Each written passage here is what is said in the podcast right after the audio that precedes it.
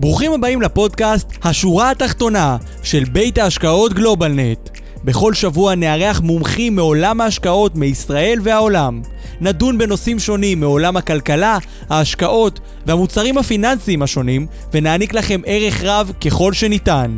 מוזמנים להקשיב לנו בכל אפליקציות ההסכתים, או לעלות ללייב שלנו בכל יום שני בשעה חמש. כדי ליהנות מתכנים, ידע וערך בנושא השקעות ותכנון פיננסי, אתם מוזמנים לבקר באתר האינטרנט שלנו בכתובת globalnetin.com, בעמוד הפייסבוק שלנו GlobalNet Investment House ובערוץ היוטיוב של GlobalNet. שלום לכולם וברוכים הבאים לשורה התחתונה, אה, וובינר ההשקעות של גלובלנט. אה, כיף גדול שאתם פה איתנו. אה, רק רגע, הופה, כיף גדול שאתם פה איתנו בפרק מספר 92, נכון? המצגת הראתה 91, אבל האמת שאנחנו כבר בפרק 92, 92 שבועות שאנחנו מקיימים את הוובינר הזה, בו אנחנו עוברים על הנושאים הבוערים, החמים, המעניינים, בעולם הפיננסי, ואנחנו אוהבים גם לדבר על הזדמנויות השקעה. אה, ואנחנו נדבר היום אה, לא מעט על השקעות, ודווקא על מבני השקעה. אנחנו נארח היום את דוקטור בועז ברק, ואנחנו נשוחח בפרק ששמו השקעות של מיליונרים.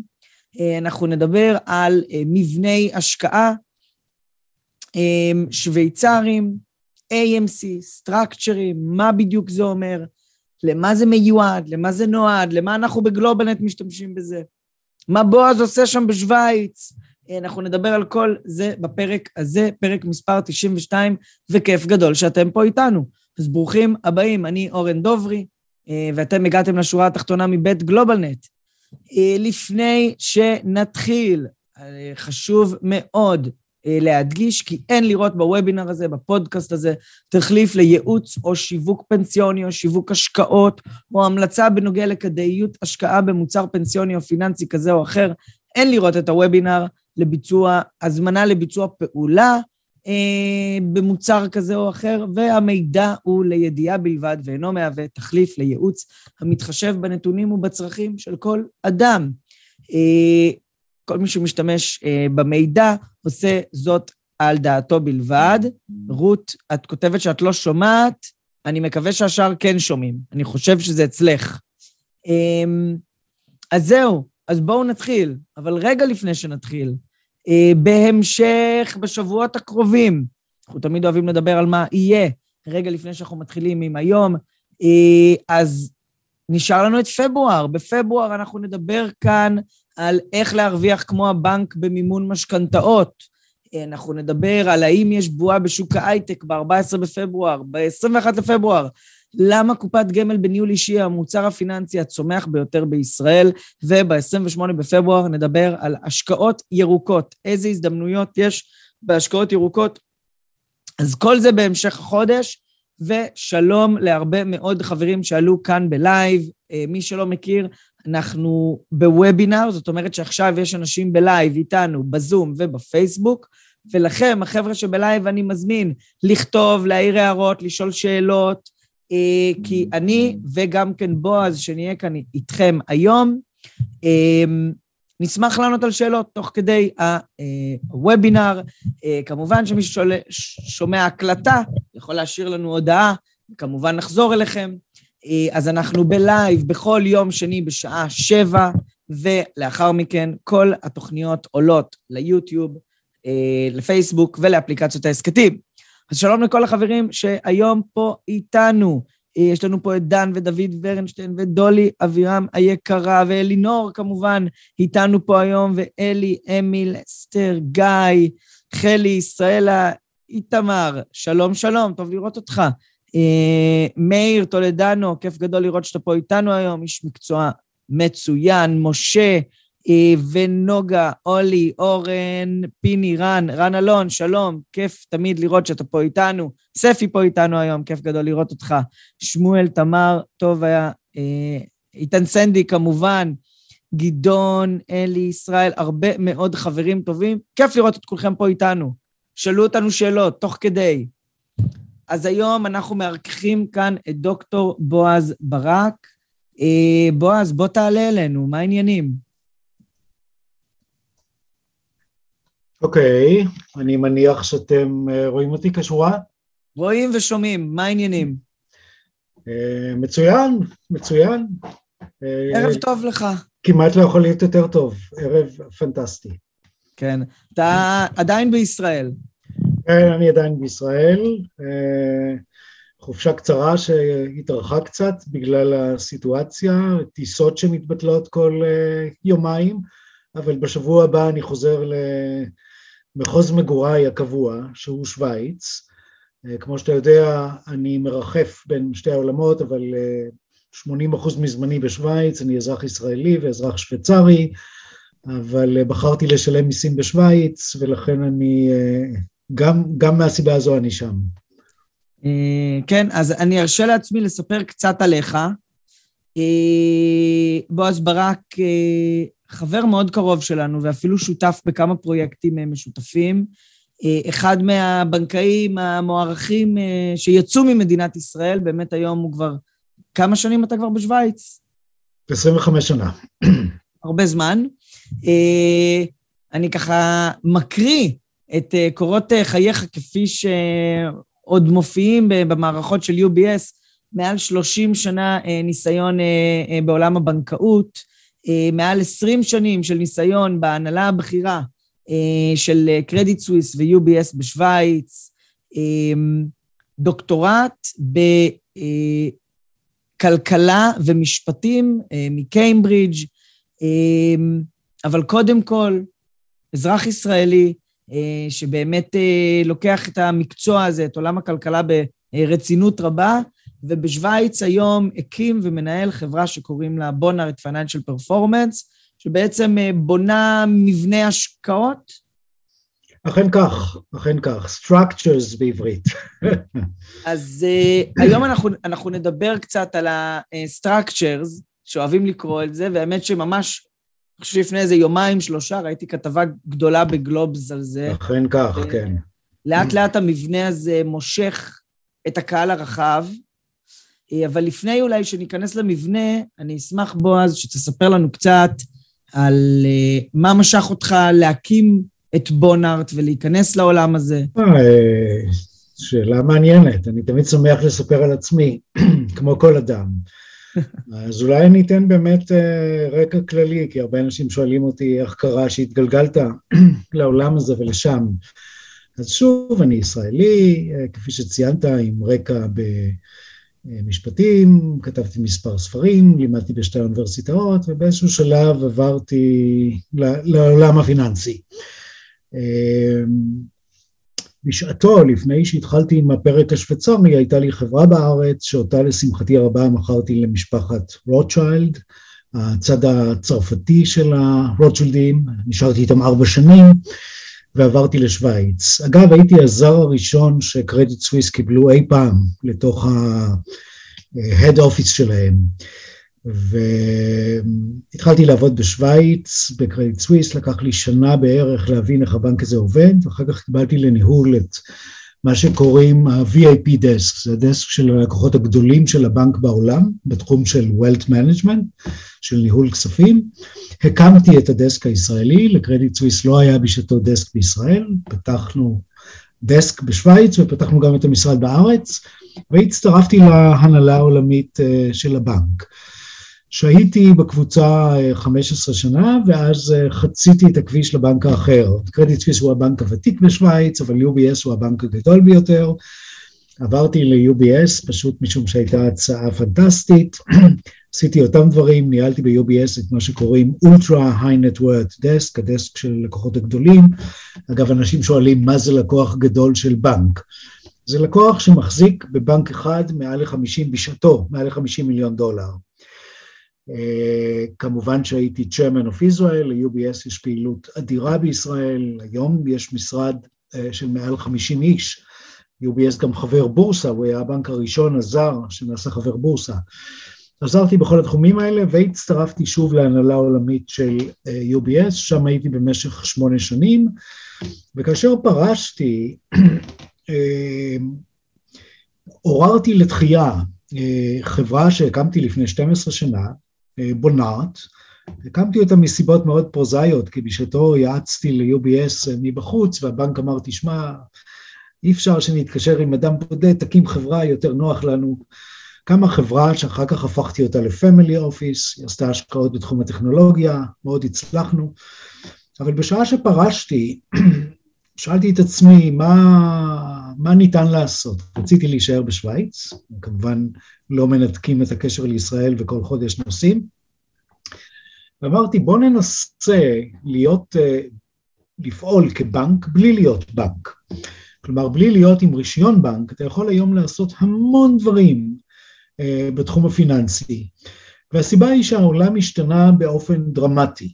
קודם כל, אה, הרגולטור בכל מקום, הרשויות דוחפות ליצור תחרות מול הבנקים ומאפשרים לפעולות כאלה, אבל בעיקר, הייתי אומר, מה שנתן דחיפה עצומה לים העצום של אה, מוצרים פיננסיים, מכשירים פיננסיים, הוא ה digitalization, דיג, דיגיטליזציה, כמו שאומרים בעברית, של כל המערכות. היום אתה לא צריך ללכת לבנק, אתה יודע שכל שנה נסגרים כ-20% מהסניפים של בנקים באירופה, כל שנה. כלומר, הבנקים בעצם נשארים בלי סניפים. מצטמצמים. לקוחות, הלקוחות לא באים יותר לסניף, אה, אין, אין טעם להחזיק את ה-real estate הזה, ובעצם לקוחות כבר לא מגיעים גם לבנק עצמו. הכל נעשה אם לא בטלפון, באמצעות המחשב, באמצעות המובייל, אתה קונה אה, מוצרים פיננסיים, אתה מתכתב עם היועץ שלך בבנק וכיוצא בזה. והאפשרויות האלו הפכו אה, הרבה מאוד חברות למעין בנקים. היום באירופה ניתן באופן דיגיטלי לפתוח חשבון בנק, ניתן לעשות את כל התהליך של KYC עם גופים שונים שהם לא בנקים, של KYC זה know your client, תזהה את הלקוח שלך, דבר שמתחייב מכוח הרגולציה, ניתן לעשות את זה בווידאו, בשיחת וידאו שאתה מקליט אותה, כמובן עם הלקוח, אתה יכול לפתוח לו חשבון בנק דיגיטלי והכל בלי נוכחות פיזית שלו, והיום ברוב אירופה גם מקבלים חתימה דיגיטלית. כלומר, פעם כשלקחת משכנתה, אה, כשעשית פעולה בנקאית היית צריך לבוא בפני פקיד הבנק, הרבה פעמים עם רעייתך ולחתום, היום לא, הבנק מזהה חתימה אה, דיגיטלית. אז עם ההתפתחות הזו אמרתי בואו אה, נהיה תחרות לבנקים, והאמת היא שפיתחתי פרספקטיבה חדשה, והאפשרויות שמשכו אותי הם היכולת ליצור מוצרים פיננסיים שונים, חדשים, בלי להיות בנק, וזה מה שאני מנסה לעשות בין השאר ביחד עם גלובלנט. אתה עוזר לנו הרבה מאוד אורן, אתה מודע למוצרים האלה, והתענוג הוא, הוא אדיר, אני חושב שלא מעט מהלקוחות שלכם אה, מושקעים במוצרים שפיתחנו בשוויץ. אז אנחנו עוד נדבר על הדרכים שבהם גלובלנט נעזרת, עובדת יחד עם בונארט, כדי לייצר אה, אפשרויות השקעה שונות, אבל קודם כל, אה, היום אנחנו הולכים לדבר, או לפחות הרצון שלנו לחשוף את הלקוחות לעולם הזה, שבעצם אה, קוראים לו אה, AMC, או תעודות מנוהלות, שזה לא משהו שגלובלנט או אפילו לא, אתה יודע, גם לא אתה, לא המצאנו, זה אפילו לא חדש. זאת אומרת, אולי זה חדש למשקיע הפרטי, ואנחנו מדברים פה על מכשיר שהוא קיים כבר שנים. כן, אולי לא הרבה מאוד שנים, הוא קיים בין 10 ל-15 שנה, הוא פחות מוכר בישראל, הוא uh, מאוד מוכר באירופה וגם בארצות הברית. הסיבה שהציבור הרחב לא כל כך חשוף למוצרים כאלו, היא שהם מיועדים למשקיעים שהם מקצוענים, professional investors. אגב, ההגדרה למשקיע מקצוען בשוויץ, היא מי שיכול להשקיע 100 אלף סוויס פייק או יורו. זה מספיק. הדרישות הישראליות הרבה יותר מחמירות. המקביל הישראלי זה לקוח כשיר, כן. שעומד בשתיים משלושה מבחנים, שניים משלושה אה, מבחנים, מבחן הכנסה, מבחן מיומנות, אמ, אבל השימוש בעצם באותם מכשירים, קודם כל בואו נלך אפילו צעד אחד אחורה, כי באמת יש לנו פה אולי כמה משק... אה, אה, צופים שמכירים, ואולי יש חבר'ה שבכלל לא מכירים. אז אם עכשיו מגיע אליך, בועז, מישהו שבכלל לא מכיר. כן, אני, אני אספר לו מה זה. מה זה structure? מה זה AMC? האמת היא שהסטרקצ'ר הוא נייר ערך. הוא מה שנקרא security, במקרה שלנו זה Swiss Security, זה נייר ערך כמו כל נייר ערך בשוויץ, כמו נוברטיס, כמו נסטלי אה, וכיוצא בזה, שיש לו מה שנקרא גם IC number. IC number זה מספר זיהוי בינלאומי של כל נייר ערך, כלומר שכשאתה נכנס לבנק ואומר תקנו לי את הנייר שזה מספרו, ואתה נותן את המספר, לא שואלים יותר שאלות, זה נייר שקיים במערכות הפיננסיות הגלובליות, הבנק יודע בדיוק למה אתה מתכוון. אז אנחנו בונים ניירות כאלו. אני אולי, אה, ואגב, הניירות האלה, כדאי לומר, פעילים כמו קרן, אה, לצרכים שונות, אתה יכול לבנות פורטפוליו אה, שהנייר מחזיק אותו ולמכור יחידות, כמו של קרן נאמנות, ליחידות האלה אנחנו קוראים certificates, והסרטיפיקייט נכנס לחשבון הבנק של הלקוח של המשקיע שקנה אותו, כמו כל מניה עם אה, מספר הערך שלו, כך שהמשקיע רואה בחשבון הבנק שלו גם את השינויים בערך, את ה-valuation שמשתנה, את ה-net asset value, הוא רואה אה, כמה כסף הוא מחזיק בנייר כזה או אחר. אגב, הבנקים מאוד אוהבים את העניין הזה, כי הוא תחת רגולציה מלאה. הבנקים גם לא מפסידים נכסים. בדרך כלל בנק חרד, כשבא לקוח ואומר, אתה יודע, תעביר כך וכך כסף לקרן מסוימת, הבנק נחרד, הוא מאבד נכסים מהמאזן שלו, ובנקים נמדדים בעולם במה שנקרא assets under management, כמה כסף אתם מנהלים. רק לתת דוגמה, הבנק שבו אה, כיהנתי כחבר הנהלה, UBS, מנהל עד היום קרוב לשלושה טריליון דולר. אז ברור שכשסוחבים החוצה נכסים, הבנק קצת אה, מתרגש, אבל במקרה הזה, מול הכסף המזומן שיוצא מהבנק, נכנס נייר ערך באותו שווי, באותו שווי משתקף המאזן ולבנק אין בעיה. אז בעצם בנינו נייר אה, מאוד פשוט, ואני מיד אתאר את התהליך, איך בונים נייר כזה, שהוא שכיר, הוא יותר שכיר עוד ממניות אחרות, כי למשל structure מאפשר לך לקחת מוצרים בעיקרון שהם non-bankable, שהם לא שכירים.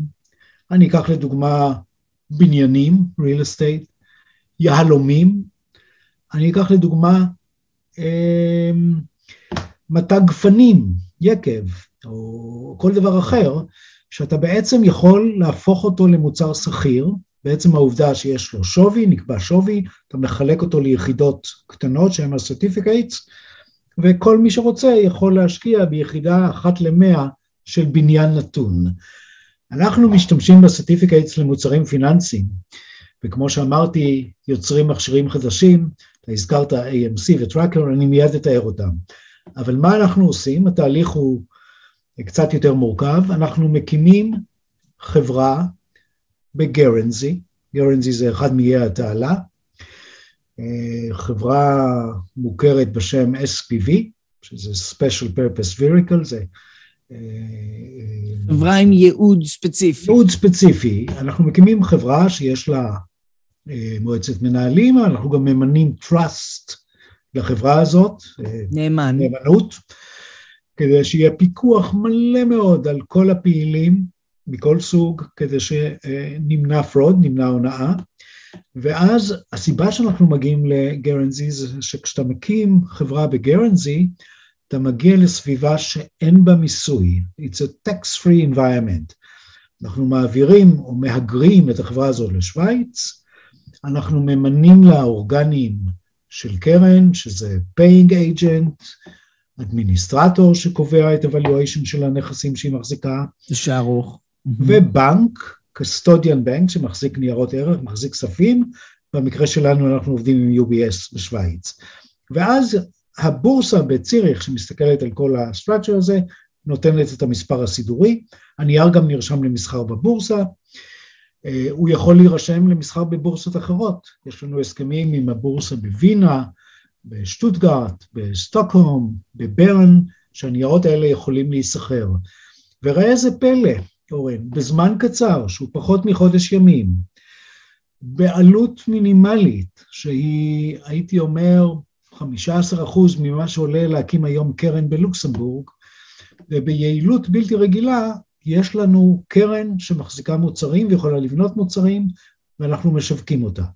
אגב, בדקנו עם רשות ניירות ערך בישראל, עם עורכי דין מהשורה הראשונה, שהכל תקיף, מקובל ואמין בישראל, עשינו שינויים קלים, ויש לנו נייר שהוא מתאים לכל ישראלי שיכול להשקיע מהסכום המינימלי של 100 אה, אלף דולר.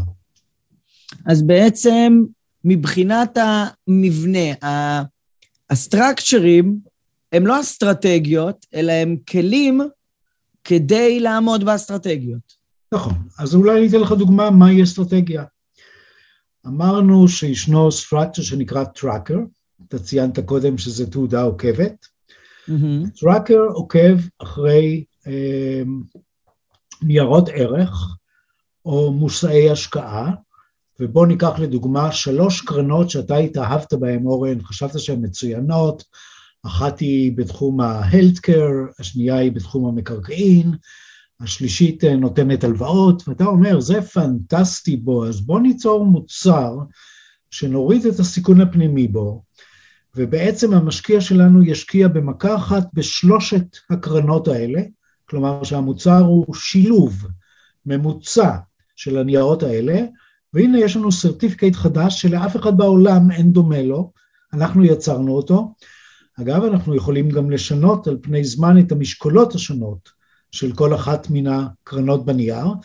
הנייר הזה נקרא סרטיפיקט, כמו שאמרתי, ואני יודע שמשקיעים שלכם מכל סוג, בעיקר ה-IRA, יכולים להיכנס לבנק ישראלי, whatever, לאומי הפועלים, פיבי, להגיד תקנה אה, את הנייר הבא, מספר סידורי, והם קונים את אותו טראקר שאתם אה, בניתם. רק לתת, אני רוצה לתת דוגמה מספרית, שאנשים יבינו מה היקף הפעילות הזו, היא לא, היא לא שולית, היא בעצם יותר כפולה בהיקפה, היא יותר מאשר כפול בהיקפה, מכל ה-hedge fund בעולם וה-ETF all together. ברבעון האחרון של שנה שעברה אה, נבנו structures או גויסו כספים ב structures כאלה בהיקף של 85 מיליארד סוויס פרנק. כלומר, זה לא זניח לחלוטין. זה נוח. לא... כשמסתכלים על המקרו, על העולם, היום יותר כסף הולך דרך סטרקצ'רים מאשר דרך ישירות בתוך אה, קרנות אה, ותעודות סל. כמעט. אני חושב שהיום זה כבר זהה, אבל הסטרקצ'רים מאפשרים אה, לבנקים ולחברות פיננסיות במהירות ובקלות להקים, ובאופן זול, להקים מעין קרנות. למה אני אומר מעין? כי אנחנו הרי פועלים כמו קרן. אני אומר מעין קרנות, כי עצם העובדה שאתה מפנה את ה-structures ל-professional clients מורידה מאוד מהעומס הרגולטיבי, הפיקוחי.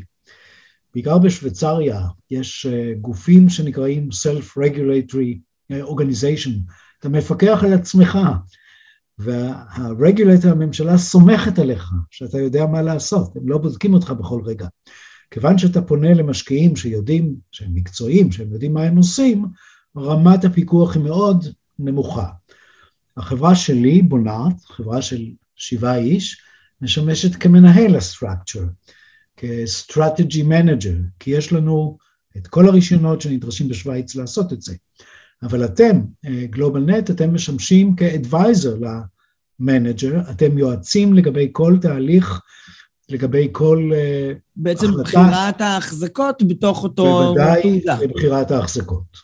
אז רגע לפני שניכנס, וכמובן שניכנס לכל הצופים שלנו, לדרך שבה אנחנו, אה, יחד עם בועז, מייצרים אה, הזדמנויות השקעה דרך אותם הסטרקצ'רים, אותם AMC, והנה דוד שואל כבר אם הן נסחרות בשח, כן, הן נסחרות בשח. אפשר גם בשקל, כן. אבל רגע לפני שניכנס לזה, אני רוצה אה, לנסות לפשט את זה עוד יותר.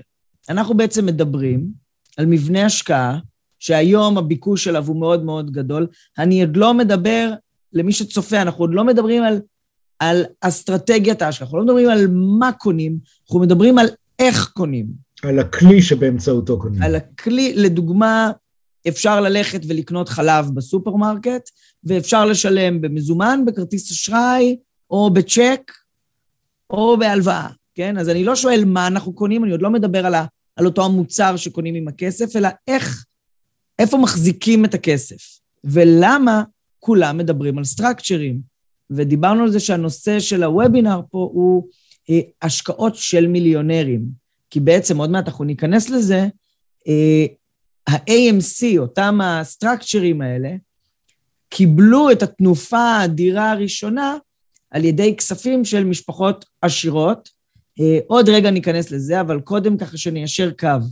בסופו של דבר מדובר בחשבון מסחר, כמו חשבון אה, נאמנות, שוויצרי, שהחברה המנהלת מאחורה היא מגרנזי, אבל חשבון שוויצרי, אה, שמנוהל על ידי בונארט, או גוף אחר. בונארט היא לא היחידה שמייצרת סטרקצ'רים, מן הסתם.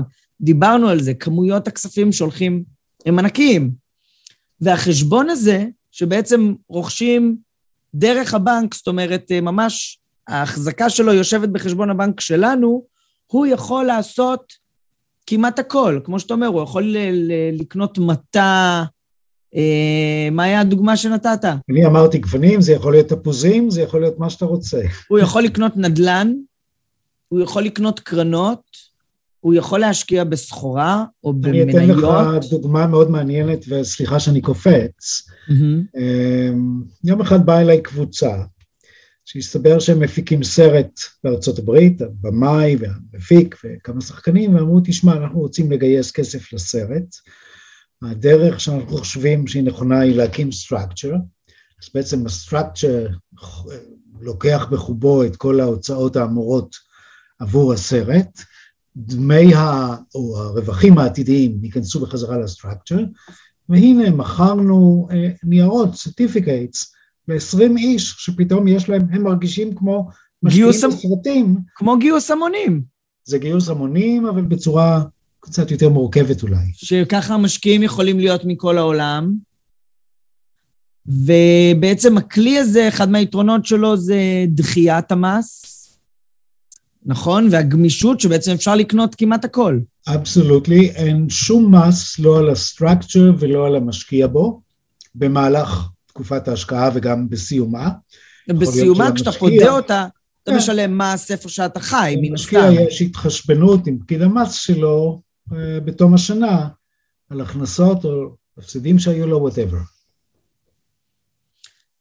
אמ, רגע לפני שניכנס לאיך המשקיע הפרטי יכול ליהנות, איך היום אנחנו, אנחנו בגלובלנט, יחד עם, עם בועז והחברה בונארט, מאפשרים למשקיעים פרטיים להיכנס לתוך structureים כאלה ואחרים. העשירים, ה single family offices, משפחות ההון, זה כלי שהם משתמשים בו כבר שנים. כן. תראה, אני קצת אכנס לתחכום של אופי השימוש, השימושים הם אדירים ומרובים, אבל אה, אם אני אגע בדוגמה שנתתי קודם, שאתם בונים אה, מכשירים חדשים שמשקיעים בעת ובעונה אחת במספר קרנות שבחרתם, ובסך הכל המשקיע אה, מחזיק מוצר אחד או נייר אחד, ה-structure הזה נקרא umbrella structure, הוא עובד כמו מטריה, כלומר כמטריה הוא יכול להחזיק תחתיו נכסים שונים. ואז באה משפחה עמידה, מכובדת, ואומרת, אנחנו רוצים בעצם שתהיה לנו מטריה אחת, שתחתיה יכולים להיות עסקים שונים של המשפחה, אה, מפעלים שונים, חברות שונות, פעילויות פיננסיות שונות, השקעות שונות. הם יכולים גם לומר שהחלוקה יכולה להיות לפי ש... השמות של בני המשפחה. הבן הראשון, הבכור, הבן השני, הבת, הדודה, הסבתא וכיוצא בזה. ולכל אחד יש נייר ערך אמיתי, עם מספר מיוחד, שאיש לא יכול לשנות אותו, שאיש לא יכול להזיז אותו. אתה יודע באופן שוטף מה ההשקעות שאתה מחזיק, מצד שני, המטריה מאפשרת ראייה כוללת, an overall view של כל מה שהמשפחה מחזיקה. זה אחד השימושים שהמיליונרים, כפי שאמרת, משתמשים בו הרבה מאוד זמן, עם יתרונות המס שהוא מקנה, ואז יש לך גם יכולת למכור חלקים מההחזקות. אתה אומר, אני רוצה למכור רק את פעולת הייצור התעשייתי של המשפחה, או של חברה, זה מאפשר... או, או להכניס, או למכור למשקיע חיצוני פתאום. לחיצוני, לחיצוני. 10 אחוז, 10 אחוז מכלל ההחזקה. זאת אומרת, יש פה ממש אה, גמישות באיך מנהלים את כלל הנכסים של המשפחה דרך איזשהו חשבון אחד. כן, אני אתן לך עוד שתי דוגמאות. אנחנו משתמשים ב-structures הרבה מאוד, א', לגיוס כספים עבור חברות שנראות לנו מבטיחות, יש להם כבר רווחיות מסוימת, אבל הם רוצים אה, לגדול, להתפשט, הם צריכים כסף לצרכים האלה. אז ה-structure הוא משהו שמי שמכיר את המושגים הוא כמו feeder fund, קרן ששואפת כספים, אבל היא לא מנהלת אותם, היא מעבירה אותם לחברה. אה, דבר שנותן יתרון עצום לגיוס כספים, בעצם החברה לא עוסקת בריצה אחרי אינדיבידואלים אה, לצורך ההשקעה, אנחנו עושים את העבודה, ולחברה יש משקיע אחד, גוף שוויצרי דומה לקרן, שהוא המשקיע. אגב, בהקשרים האלה, לכולם יש כאן tax benefit, ובהרבה מקרים החברה גם לא יודעת מי המשקיעים, כי היא מציינת בספריה גוף אחד ויחיד שמשקיע. דבר שני שאנחנו עושים, אנחנו עוזרים לקרנות מאוד מעניינות בפיזור המוצרים הפיננסיים שלהם. לדוגמה, יש קרן יוצאת מן הכלל, שהמוצר שלה מרתק, אבל היא נרשמה בקיימן איילנדס. אם אתה בקיימן איילנדס, אין לך אפשרות למכור מוצרים באירופה, כי השוק המשותף דורש שקרן קיימני תחזיק נציגות באירופה, יהיו לה גופים אחרים. אנחנו בונים structure, ובעצם הכשרנו את הקרן הקיימנית לקרן שיכולה למכור את המוצרים שלה באירופה. אנחנו מוכרים את המוצרים, אנחנו אוספים את הכסף, את התמורה, ומעבירים אותו לניהול בקיימן. זה מודל היום אה, סופר יעיל בכל הקשר. זאת אומרת שמצד אחד אפשר להשתמש בזה, לדוגמה, אם יש משקיע אחד גדול, בין אם זה משפחה או חברה שרוצה להשקיע אולי אפילו מכמה מקומות. זאת אומרת, אני משקיע גדול ואני רוצה להשקיע חלק מהכסף שלי הישראלי, וחלק מהכסף מארצות הברית, וחלק מהכסף מאירופה, ולקנות עם זה כל מיני דברים. מצד שני, אפשר לאסוף עם המכשיר הזה כל מיני משקיעים, ולהשקיע גם במשהו אחד. נכון, נכון. ואני אציין דבר נוסף, דוד שאל קודם על המטבע, אתה בעצם יכול להוציא את הסטרקצ'ר בכל מטבע שאתה רוצה. אתם הרביתם מאוד אה, להפיק structures בשקל, דבר שנוח, מוכר למשקיעים, וכמובן שאם ההשקעה הסופית היא במטבע שונה, צריך לבצע hedging, הגנה, אה, לגדר את הפעילות כדי למנוע סיכונים, וזה דבר שהוא די סטנדרטי ביום-יום שלנו. אה, יש לנו פה שאלה מעניינת מהקהל. אם ככה, מה ההבדל בין הסטרקצ'רים האלה לבין קרנות נאמנות? אה, אני כבר אמרתי שקרן נאמנות היא דבר מוקשה, נוקשה, מוגבל ביכולת ההשקעה שלה, אה, לעומת למשל מטריה, שבה אתה יכול להחזיק השקעות שונות ולשנות כל פעם את ההרכבים שלה, ו... הדבר שמאוד בולט הוא העלויות, structures עולה שיעור אפסי לעומת קרן מאוד מורכבת, ובעיקר הרגולציה. אני ניהלתי מספר קרנות בעולם, איך אומרים, it was a nightmare, זה היה סיוט, כל הדיווחים לרשויות, אה, לגופים שונים, על איך פועלים, מה פועלים, דוחות מס וכיוצא בזה. בסטרקצ'ר אין לנו שום דבר מן הדברים האלה.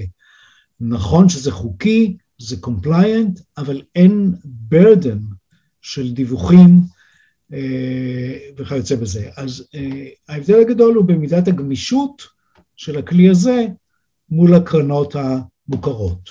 מה שנותן לנו יותר אפשרויות. אין ספק. לעומת הקמת קרן, כל קרן היא בעצם ישות עם חוקים, לעומת זאת כל סטרקצ'ר הוא עוד חשבון נאמנות אה, עם יכולות מאוד גמישות. בואו ניקח אה, לדוגמה רק את המסמכים שצריכים לקרן, שזה מה שנקרא Private Placement Memorandum, מסמך של 120 עמוד עם כל ההנחיות. לסטרקצ'ר יש לנו מה שנקרא Light Prospectus, יש לנו ממורנדום של עשרה עמודים, שרובו הוא template קבועים על ידי רשות ניירות הערך בשוויץ, את השאר אתה צריך למלא, אתה צריך למלא פרטים על אה, אסטרטגיית המסחר שלך או אסטרטגיית ההשקעה, מה התנאים, איך אתה מבטיח למשקיע אה, שיקבל את כספו ומי הגופים שמתפעלים את ה structure וזהו. כלומר, בפעולה, פעולת מחשב פשוטה, אתה יכול להביא להנפקה של סטרקצ'ר בזול בפרק זמן מהיר, ויש לך את האלטרנטיבה לקרן. כן, טוב, אז עכשיו אני רוצה שנעבור לחלק השני, כי באמת שואלים אותנו הרבה שאלות, והנה עכשיו רן שואל אותנו, ואנחנו דיברנו, השם של הוובינר הזה זה להשקיע כמו המיליונרים. זה לא איך מיליונרים משקיעים, המטרה היא לא לספר לכם על סטרקצ'ר uh, שהוא מיועד רק לגופים הגדולים, אבל משם הוא הגיע, ובאמת uh, בועז סיפר לנו שעד היום סכומי כסף עצומים uh, מנוהלים דרך אותן uh, מערכות, בגלל שהן קלות יותר, נעימות יותר. Uh, אבל בואו נדבר קצת על מה אנחנו יצרנו עם זה. רגע לפני זה אני אספר לכם עוד סיפור uh, קטן ונחמד. בשבוע שעבר נפגשנו, אנחנו פה בגלובלנט, עם uh, סטארט-אפיסטים שעשו סכום כסף מאוד מאוד יפה. חבר'ה צעירים, מאוד, מאוד נחמדים, פשוטים, שעשו סכום כסף מאוד יפה מאיזשהו אקזיט, והם רוצים להקים uh, VC, קרן להשקעות פרטיות, קרן להשקעה בחברות, חברות בכל העולם שעושות טוב. אגב, סיפור מאוד יפה, חבר'ה הייטקיסטים, סטארט-אפיסטים, שרוצים להשקיע בחברות שיש להם אה, תוכנית עם אה, אחריות אה, תאגידית חברתית אה, גבוהה, אה, ומיד לגוף כזה מאוד מתאים להקים סטרקצ'ר משל עצמו, חשבון נאמנות, שיכול להשקיע ולהחזיק מניות בכל אותן חברות שהוא משקיע בהן. זה ככה עוד דוגמה אחת, איך באמת יש המון אפשרויות אה, מה ליצור עם הסטרקצ'רים האלה. אבל בואו נדבר על איך זה רלוונטי לנו, כי הוובינר פה הוא לקהל הרחב, והשם שלו הוא להשקיע כמו המיליונרים. אז מה אנחנו עשינו? אה, אני אספר קצת, אנחנו בגלובלנט קיימים מ-2013, אה, והמטרה שלנו זה לחשוף, להנגיש את אזרחי מדינת ישראל, את קהל הלקוחות שלנו ושל אנשי המקצוע שעובדים איתנו, להשקעות איכותיות מחוץ לשוק ההון. אנחנו עושים את זה על ידי אה, שיווק של קרנות השקעה זרות, שהן לא שכירות, זאת אומרת שהן לא בבורסה, אה, דרך משווקי השקעות מורשים, יש לנו מעל 15 קרנות השקעה שאנחנו מייצגים פה בישראל, והיה לנו חלום הרבה שנים להקים Fund of Funds, קרן שמחזיקה בקרנות, כדי לאפשר עוד יותר פיזור, אה, וכדי שמשקיע יוכל להשקיע, כשהוא משקיע בקרן אחת, באותו סכום מינימלי של 100 אלף דולר, 500 אלף שקלים, הוא יוכל לקבל פיזור של כמה קרנות השקעה, ולא להיחשף לנכס בסיס אחד. אה, הסתובבנו בעולם, אגב, אה, הסתובבנו בלוקסמבורג, והיינו באיי קיימן, והיינו ביוון, והיינו אפילו בהונג קונג. לא רק, כאילו, גם פיזית, אבל גם, אה, אתם יודעים, עם עורכי דין ועם מנהלים ועם אפשרויות שונות, אה, עד שככה מצאנו את אה, משכננו עם בועז ועם החברה שלו, בונארט פייננשל פרפורמנס, שזה מצחיק, כי יושב הראש שלנו, דן דוברי, כמה שנים אתה מכיר אותו, בועז? אני חושב שמעל 30 שנה. כן, אז למרות ההיכרות רבת השנים וחברות ושותפויות שונות, לפני בערך שנה יצאנו למסע המשותף הזה. לא, זה עוד, ב... מעט, עוד מעט שנתיים. עוד מעט שנתיים, ככה הזמן רץ. אה, יצאנו למסע המשותף הזה, שהמטרה שלו היא לאפשר בצורה זולה יותר, נגישה יותר, מהירה יותר, את אותו המטרה, שזה פיזור בין אותן השקעות לא סחירות, אה, והקטנת בעצם רף הכניסה, אה, כדי שמשקיעים יוכלו להיכנס לתוך לא fund of funds, אבל בעצם structure of funds. וכמו שדיברנו שהסטרקצ'ר הוא הכלי בעזרתו עושים את ההשקעה, במוצר המשותף של גלובלנט ובונארט, ההשקעה היא בקרנות השקעה זרות. באותן קרנות שאנחנו משווקים כבר עשר שנים, חלקם אה, קיימות 15, 15 שנים ויותר, חלקם חדשות. אנחנו בוועדות המוצרים שלנו עושים את הבחינה, מה נכון לתקופה ומה לדעתנו מציע החזר יוצא דופן לרמת הסיכון, ובונים פיזור. בועז נותן לנו את המבנה, הוא נותן לנו את ה-compliance, מה שנקרא, אה, שזה יעמוד בכל ההגדרות הרגולטוריות, אה, את הבדיקות שזה עומד בהגדרות הישראליות, ומכשיר שבו גם לקוח פרטי אה, יכול להשקיע דרך סטרקצ'ר במארג קרנות השקעה אלטרנטיביות, לא שכירות. זאת אומרת, לייצר כמו ETF, כמו תעודה, כמו שאנחנו מכירים, תעודה שמשקיעה בהרבה מניות, אז במקום זה, תעודה שמשקיעה בכמה קרנות לא שכירות. והנה, אני כבר רואה שאלות, אנחנו נגיע אליהן, אמ, אבל בואו ניתן דוגמה. אמ, רק רגע. הנה, אני אשתף על המסך, אבל אני יודע שחבר'ה, חלקכם רק מקשיבים, אז אני גם אספר. אה, לדוגמה, התעודה שלנו שמונפקת בסוף מרץ, מציעה 30 אחוז מהכספים הולכים לאסטרטגיה, לק... לקרנות השקעה בעולמות הנדל"ן לדיור נתמך. מי שעוקב אחרי הוובינרים שלנו בטח מכיר, אבל בעצם 30 אחוז מהכספים של, זאת אומרת, אם נניח באותו חשבון יש לנו בסך הכל 100 שקלים, 30 שקלים הולכים לנדל"ן לדיור נתמך.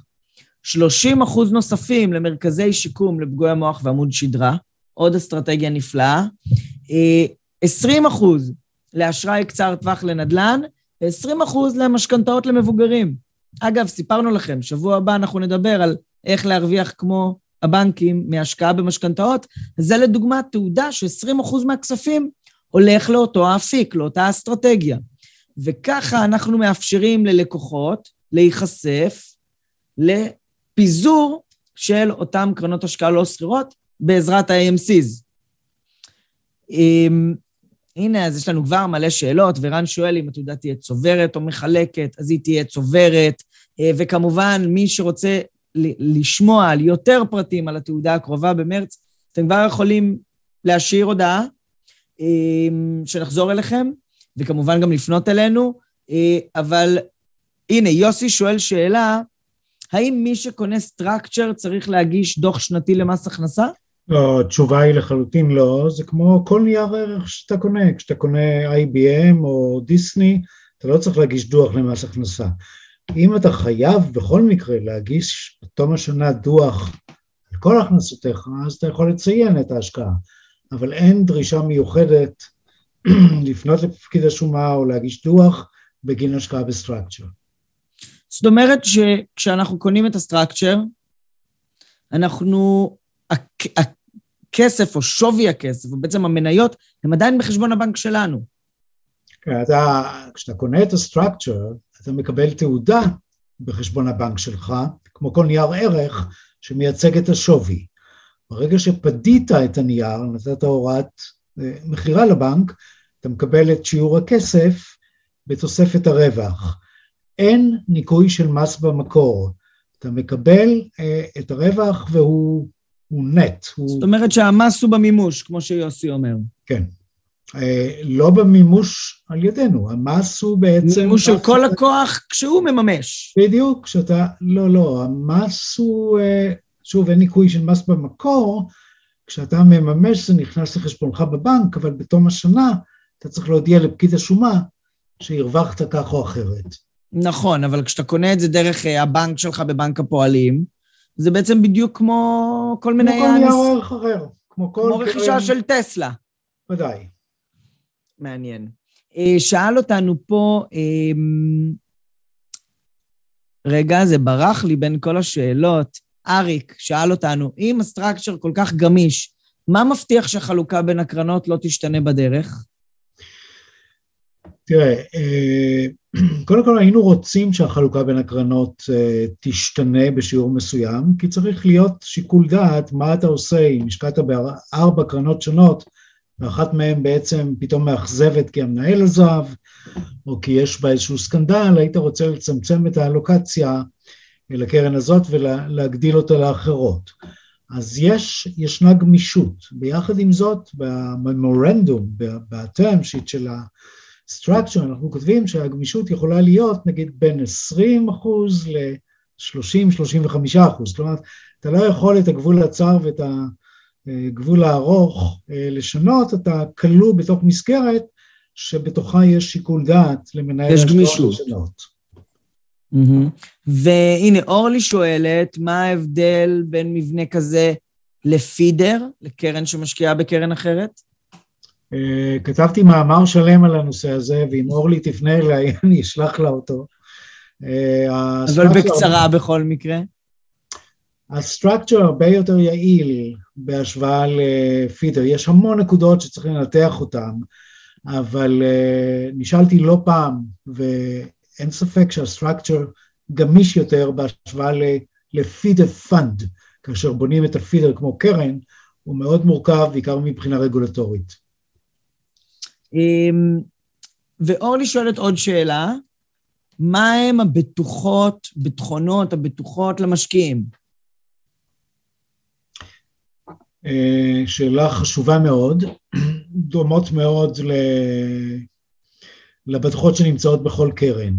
כלומר, כאשר אנחנו משקיעים באיזשהו, מה שנקרא underlying asset, באיזשהו נכס, אותו נכס צריך להשביע את דעתנו שיש לו את כל הבטוחות הרלוונטיות. אם זה במוצרים פיננסיים, אז זה בקרנות בינלאומיות מוכרות. אבל אם זה במוצרים שהם פחות שכירים, אנחנו בודקים. אגב, כל structure עובר due diligence של ה-paying agent, של האדמיניסטרטור, אה, של קבוצת עורכי דין שאנחנו עובדים איתם וגם של UBS. אף אחד לא רוצה להיכנס לדבר בכל נושא שיכול להיות בעייתי. ואני יכול להגדיל, להגדיל ולומר שה-due diligence הרבה יותר משמעותי מכל סוג של השקעה אחרת שראיתי. הוא סופר עמוק, כי יש לך התחייבות עבור המשקיעים שלך. אז הייתי אומר שוב, לכל השקעה יש collateral, זה לא אומר שאין סיכון. אני אחרי 30 שנה היה האחרון שאומר שאין סיכון, סיכון בשוק ההון. ראיתי כל דבר שאפשר, אבל פה ישנה, ישנו המאמץ האדיר שניתן לעשות כדי לשמר את הביטחון עבור המשקיעים. בואו נראה. אורלי שואלת אותנו, יש לנו פה כמה שאלות נוספות. קודם כל, שאלה אה, שאסתר שואלת, מה בנוגע לאזרחים אמריקאים? לא, אנחנו לא מקבלים אזרחים אמריקאים לסטרקצ'רס. לצערי, הנה הכלבים שלי. מישהו הגיע הביתה. כבר מתרגשים, כן. אין אזרחים אמריקאים משום שכמעט אף בנק באירופה לא רוצה היום להיכנס למסכת החוקים האמריקאים המורכבת. לצערנו זה מאוד מאוד נכון. אסתר, את מכירה את העבודה שלנו בחיפוש אחר אה, מבנים שכן מתאימים למשקיעים אמריקאים. אה, יש פה כל מיני שאלות על תשואות, אה, על נתונים ספציפיים, אם ניתן לראות תשקיף. קודם כל, אפשר לקבל הכל בפגישה עם משווק השקעות, תשאירו לנו טלפון, מייל, נחזור אליכם, נקבל מכם קצת פרטים ונפנה אתכם למשווק השקעות. זה לא אנחנו, זה לא שיטת מכירה, זה החוק בישראל, ככה הוא עובד, אסור בוובינארים וכאלה אה, לדבר או להראות אה, אה, נתונים פיננסיים, בשביל זה יש משווקי השקעות. אלינור שואלת, ואני חושב שהיא ככה קצת מרימה לך להנחתה, האם מוסדיים נכנסים לסטרקצ'רים? כן, אבסולוטלי. אין שום מניעה. הסטרקצ'ר מאפשר אפילו לבנות מה שנקרא share class, יחידות שהן למוסדיים, כלומר יש בהן יתרונות מסוימים, יש בהן הנחות, אה, אולי עמלות נמוכות יותר, ויש אה, מראש את כל דרישות המס שמוסדיים רוצים לפעמים. בהחלט, אז אני גם מספר לכם ככה, אה, קודם כל, מבחינת, ה, מבחינת המבנה, הסטרקצ'ר, מוסדיים מתים על זה. זאת אומרת, אה, דיברנו על זה בהתחלה, שכל הגופים הגדולים הם אלה ששמו את המוצר הזה, את ה, לא את המוצר, את הפלטפורמה הזאת בקדמה. זאת אומרת שזה הגופים העשירים ביותר בעולם, קודם כל שאימצו את זה. היום, בעזרת כל מיני יכולות, כמו מה שדוקטור אה, ברק עושה אה, בבונארט, זה גם כן זמין בצורות שונות למשקיעים פרטיים. אה, התעודות שאנחנו מקימים יחד עם אה, בועז, כרגע מוסדיים לא נכנסו אליהם, אבל מה זה אומר? כי התעודות האלה הן בסך הכל חשבון נאמנות שמשקיע בתוך קרנות שונות. בתוך הקרנות השונות, במקרים רבים, יש גופים מוסדיים שמשקיעים. אגב, מהו בעצם אחד מהנקודות המעניינות פה? במקרים רבים, אותם underlying assets, אותם נכסי בסיס, אותם קרנות שקונים, באופן ישיר זמינים ללקוחות כשירים בלבד. אבל כאשר משקיע שאינו כשיר, אינו מסווג, בפגישה עם משווק השקעות, מקבל הצעה לרכישה של אותה תעודה, הוא יכול להיחשף להשקעות שבאופן ישיר הוא לא היה יכול לגשת אליהן כי הן זמינות ללקוחות כשירים בלבד. זה ככה עוד אחד מהיתרונות. אני אתן דוגמה, אורן, אם תרשה לי שנייה אחת. אנחנו בונים כרגע structure שישקיע ב-private equity funds, אבל בקרנות הנבחרות בעולם. באופן רגיל המינימום טיקט שם כדי להיכנס הוא חמישה מיליון דולר. אבל כיוון שאנחנו משקיעים במספר קרנות ויש לנו את היחסים, את מערכת היחסים הזאת, אנחנו נאפשר למשקיעים במאה אלף דולר להיכנס. הסטרקצ'ר באופן בסיסי יהיה פתוח בעיקר למוסדיים, כי זה מה שהם מחפשים. זאת אומרת שבעצם נניח ויש קרן שמותר להיכנס אליה רק ממיליון דולר, אפשר לקחת סטרקצ'ר, להכניס עשרה משקיעים במאה אלף דולר. נכון. ואז הם נכנסים כמשקיע אחד במיליון דולר, וככה אותו משקיע, שיש לו רק מאה אלף דולר, נחשף כביכול להשקעה שמינימום הכניסה אליה הוא מאה אלף דולר. נכון, זה, זה אחד היתרונות הבולטים. אמ, אז חברים, אם הבנתם בעצם, אה, אנחנו חיים בעולם של הזדמנויות ושינויים, והתחיל ואמר אה, בועז, שהשינוי הגדול פה הוא המעבר לעולם דיגיטלי. אה, וכל המבנה הזה, השימוש הזה באותם סטרקצ'רים, באותם מוצרים, מוצרים מבנים, הוא נולד מהתקדמות הטכנולוגיה. אני צודק בו, אז אתה גם אומר, זה בין... אבסולוטלי, הטכנולוגיה נתנה את הדחיפה העצומה. להתחיל לפתח מוצרים פיננסיים, כי אתה מרגיש הרבה יותר בטוח שישנו כאן איזשהו סדר טכנולוגי, שישנו כאן ניהול. אה, נכון, אחרת אי אפשר היה לעשות את זה, ודאי שלא באופן ידני. אמ, והנה יוסי שואל אותנו, אני עדיין לא מבין מה היתרון בין סטרקצ'ר לעומת תעודת סל או קרן נאמנות. אין, אין הבדל גדול, זה כמעט אותו דבר. הסרטיפיקט הוא בעצם תעודת סל מודרנית, שהעלויות שלה, עלויות הייצור שלה נמוכות יותר. והסוג הנכסים שאפשר להחזיק הוא רחב יותר. הרבה יותר רחב. כי לדוגמה, יוסי, אם אתה מדבר על תעודת סל, אתה בטח מדבר על תעודת סל שמשקיעה במניות, או במניות של נדל"ן, וזה נסחר בבורסה. אז אותו AMC, ה-C זה certificate, זה תעודה. זאת אומרת שאותו structure הוא תעודה שמשקיעה לאו דווקא במניות, אלא יכולה לקנות בית, עסק, אפילו קריפטו, אפילו אפשר לקנות דרך זה, אולי לא באופן ישיר, אולי דרך... אה, לא, ישנם קרנות קריפטו שהן אה, חלק מ structure. אתה מחלק תעודה רגילה שה underlying assets הם קריפטו trading, כן. והנה, עוזי שואל, מה הם דמי הניהול? בכלליות, קודם כל. דמי הניהול אה, משתנים. הם ברוב המקרים הרבה יותר נמוכים מאשר קרן, מאשר קרן השקעות רגילה, ושוב, זאת דוגמה לצורך ההשוואה בין השניים. דמי הניהול הם פונקציה של האסטס שמחזיקים באותו structure, כמה מסובך, כמה קשה לנהל אותו, כמה משאבים ו...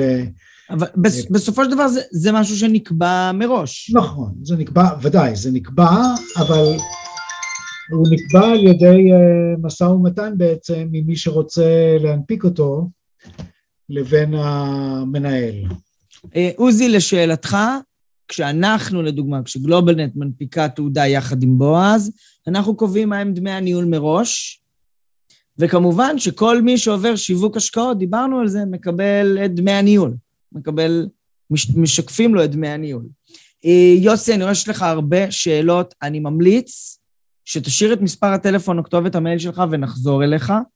אה, או שתצפה עוד הפעם בוובינר, כי אני חושב שאתה שואל שאלות שכבר ענינו כמה פעמים. רן שואל, האם יש דמי הצלחה? זה שאלות מאוד... לקבוע, אפשר גם לקבוע דמי הצלחה. אז אם אתם, שואלים על, אם אתם שואלים על מוצר ספציפי, תשאירו מספר טלפון ונחזור אליכם.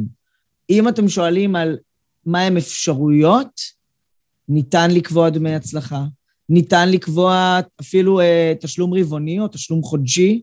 ניתן לקבוע תשלומי דיבידנד, כל, ראיתי שקודם מישהו שאל, כל דבר שרוצים ניתן ליישם בתוך structure. עכשיו, יש פה שאלה לדוגמה, אה, האם יש מדד שמהווה בנצ'מרק לקרן structure? חבר'ה, structure הוא לא הוא לא המוצר, הוא הפלטפורמה. זה כמו חשבון הבנק החדש. זאת אומרת, עד היום אנחנו רגילים להשקיע דרך קופות הגמל, דרך אה, קרנות שכירות, אה, חשבונות נאמנות. אז פה אנחנו הכרנו סוג חדש, שנכון, הוא חדש, הוא קצת מורכב, אבל ככל הנראה, שככל ויעבור הזמן, אתם תשמעו עליו יותר ויותר.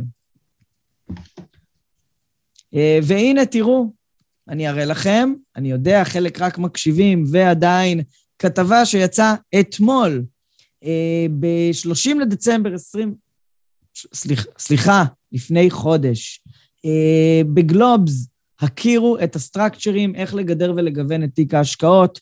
מוצרים מובנים בהתאמה אישית למשקיעים המעוניינים לגוון ולגדר את השקעתם. אז אני מזמין אתכם גם כן לקרוא שם, זה בשיתוף במקרה עם הבנק הלאומי, אבל אנחנו רואים יותר ויותר את הנושא הזה של סטרקצ'רים עולה לכותרות. אגב, אני יכול לומר לכם, אנחנו בגלובלנט כבר שנתיים בבנייה, חצי שנה כבר יש לנו תעודות שרצות ויש לנו לקוחות פרטיים שדרך התעודות האלה יצרו לעצמם פיזור. אמ, ככל ואנחנו עובדים עם זה, אנחנו רואים כמה זה כבר קיים בשוק. ככה שאנחנו חושפים פה משהו ומדברים על משהו שזה כמו הפעם הראשונה שאתה רואה אייפון. בהתחלה אתה אומר, וואו, מה זה? לא ראיתי את זה בחיים, ופתאום זה מופיע כמו אה, פטריות אחרי הגשם, אה, וזו שפה שבעצם כל העולם מתחיל לדבר אותה, יותר ויותר, העולם הפרטי, ולא רק המיליונרים. אז הנה אורן שואל, זה שכיר כמו מניה? אני חושב ש... זה יכול להיות שכיר, וזה יכול להיות לא שכיר, אם מחליטים ב-term sheet, בממורנדום, שיהיה lock-up period. Otherwise זה יכול להיות שכיר מאוד. אז קודם כל, בועז, זמננו נגמר, אבל uh, המון המון תודה. היה מעניין, אני גם למדתי קצת. דברים חדשים. אני, אני רק רוצה לספר על השאלה של השכירות, אז כאן אני אמכור משהו uh, שלי. אני בעצמי מנהל structure, פורטפוליו, שעוקב אחרי תנודות של סקטורים, והצלחתי להגיע לסיכום עם UBS, UBS הוא המנפיק של ה structure אה, של הפורטפוליו, הוא האדמיניסטרטור, הוא ה paying agent, אני מנהל. והשאלה אם זה נסחר או לא, כי זה בעצם structure, וזה מוצר אלטרנטיבי. השאלה אם זה נסחר או לא, היא כן, כי UBS מפרסם על ה website שלו במשך שעות המסחר את ה bid ו ask. כלומר, עד כדי כך, עוד יותר ממניה, אתה יכול לראות מה ה structure הזה עושה בכל שניית מסחר. אמ, מאוד מעניין, והנה אלינור אומרת, אני כבר לא מבינה, כל אחד מרכיב structure משלו, אז בגדול אלינור, אנחנו בגלובלנט מרכיבים סטרקצ'רים, אנחנו מרכיבים תעודות שמאפשרות פיזור, אה, אבל בגדול, כל אחד יכול להרכיב structure. מוזמנת לפנות אלינו, אולי נבנה לך structure. את יכולה, לג... את יכולה לגוון במבחר שיציעו לך. נכון, אנחנו בגלובלנט יש לנו אה, מבחר. אה, כמובן שסטרקצ'רים זה לרוב משהו שסכומי המינימום שם מתחילים לנוע באזור ה-10 מיליון שקלים, ויש סטרקצ'רים שמחזיקים סכומי כסף שלא יתוארו. אה, כמו שדיברנו על זה, משפחות העושר הגדולות בעולם אה, הרבה פעמים מחזיקות את כספם דרך סטרקצ'רים. אה, אז אני משאיר לכם כאן, מי שרוצה לשמוע יותר על התעודות שאנחנו יצרנו, או בכלל, להתייעץ איתנו על השקעות אלטרנטיביות, על סטרקצ'רים, מוזמנים להשאיר בצ'אט מספר טלפון או אימייל, או לפנות אלינו. במייל זה כתוב office@globalnetel.com, בטלפון 0546111601 או גלובלנט ישראל בפייסבוק. אה, צרו איתנו קשר, נשמח להציג לכם, לספר לכם ולמצוא אולי יש משהו שמתאים לכם. בועז, אני רוצה להגיד לך המון תודה. לא דבר. אני יושב בבית, זה כיף בשבילי לדבר איתכם. היה מקסים, אה, וטיסה נעימה הביתה. אוקיי, תודה רבה. הצלחה לכולם, ואם מישהו רוצה לדבר איתי באופן ישיר, אני תמיד פנוי ושמח. תודה רבה. אוקיי, ביי ביי, ערב טוב. ערב טוב. אז חברים, אמ, אגב, ה-AMCs שלנו, התעודות שלנו, אפשר להיכנס אליהם דרך קופות הגמל, דרך ה-IRA, אפשר להשקיע כסף נזיל וכסף מחו"ל, ויש פה באמת המון, המון אפשרויות. יש לנו תעודות שמונפקות בסוף כל חודש ומאפשרות בסכום מינימלי אחד חשיפה לכמה קרנות השקעה. אז אתם מוזמנים לפנות אלינו ולשמוע יותר ולהכיר יותר. שבוע הבא אנחנו נדבר כאן על עולם ההשקעה במשכנתאות.